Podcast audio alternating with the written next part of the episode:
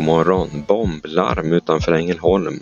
Rånare slog till mot Landskrona butik igår och företag får böta efter truckolycka.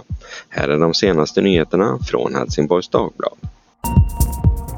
Polisens nationella bombgrupp kallades igår kväll till en mindre ort utanför Ängelholm.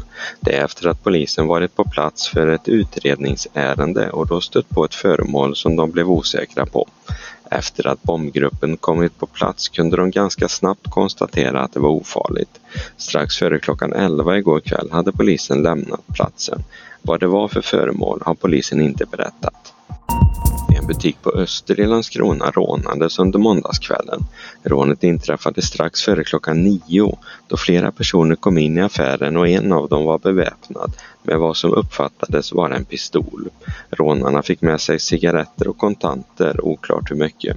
Under kvällen talade polisen med de drabbade och vittnen samt tog en titt på bilder från övervakningskameror i området. Ännu är ingen gripen misstänkt för rånet. En kvinna på företaget Haldex i Landskrona fick ett antal skador på foten när hon blev påkörd av en truck. Nu får företaget betala 300 000 kronor i företagsbot för skadorna. Olyckan inträffade i maj förra året när kvinnan gick ut från pausutrymmet in i verkstaden. Efter olyckan hade kvinnan en mycket lång sjukskrivningsperiod. Enligt åklagare Jan Olin vid Riksenheten för miljö- och arbetsmiljömål så har företaget inte gjort tillräckligt för att undvika den här typen av olyckor. Därmed har de av oaktsamhet orsakat arbetstagarens skador. Nu börjar det minskande elevantalet påverka skolornas ekonomi. Många stolar står tomma i klassrummen i Helsingborg. I höstas varnade facken för lärarflykt och för att eleverna inte skulle få det stöd de behöver i skolan. Hur har det gått?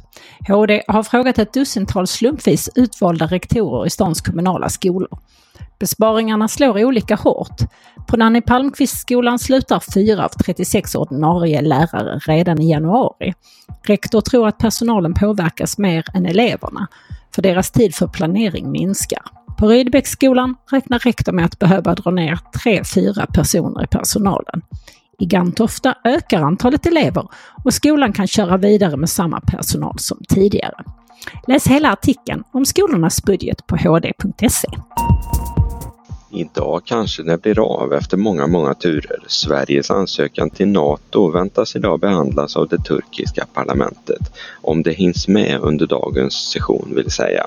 Om det blir ett ja från parlamentet väntas det ta mycket kort tid innan president Erdogan skriver på pappren och formellt ger Sverige grönt ljus. Sen återstår bara Ungerns ja innan Sverige formellt kan bli en del av försvarsalliansen NATO.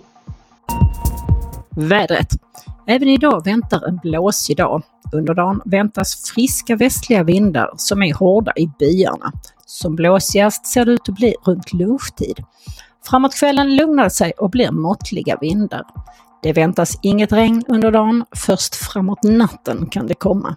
Tvärtom så ser dagen ut att kunna bjuda på ganska stora solchanser. Det var allt från Helsingborgs dagblad den här morgonen. I studion Peter Färm och Yvonne Johansson. Läs mer på hd.se. Vi hörs!